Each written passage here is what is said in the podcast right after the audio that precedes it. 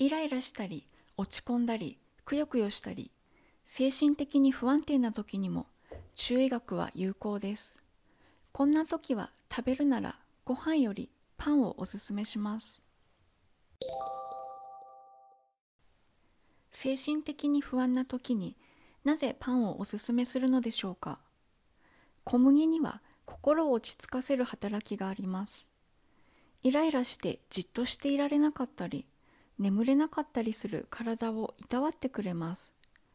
小麦と書いて小麦と読んで生薬になっていて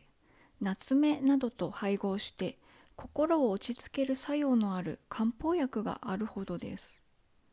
なので心が落ち着かない時はパンに以前のエピソードで紹介したクコ夏目茶は最高の組み合わせです。4月30日のエピソードなんですが普段から健康維持のために気軽に飲める薬茶を紹介しますというところでクコ夏目茶について話しているのでよかったらそちらも聞いてみてください。また小麦には腎を補う働きもあります。腎を元気に保つことは若さを保つことでもあります。イライラにも効いて若さも保てる小麦は優秀な食材ですよね。もちろんご飯にも気を補うという立派な薬効がありますがイライラしているならばその時は小麦を取った方がより効果的です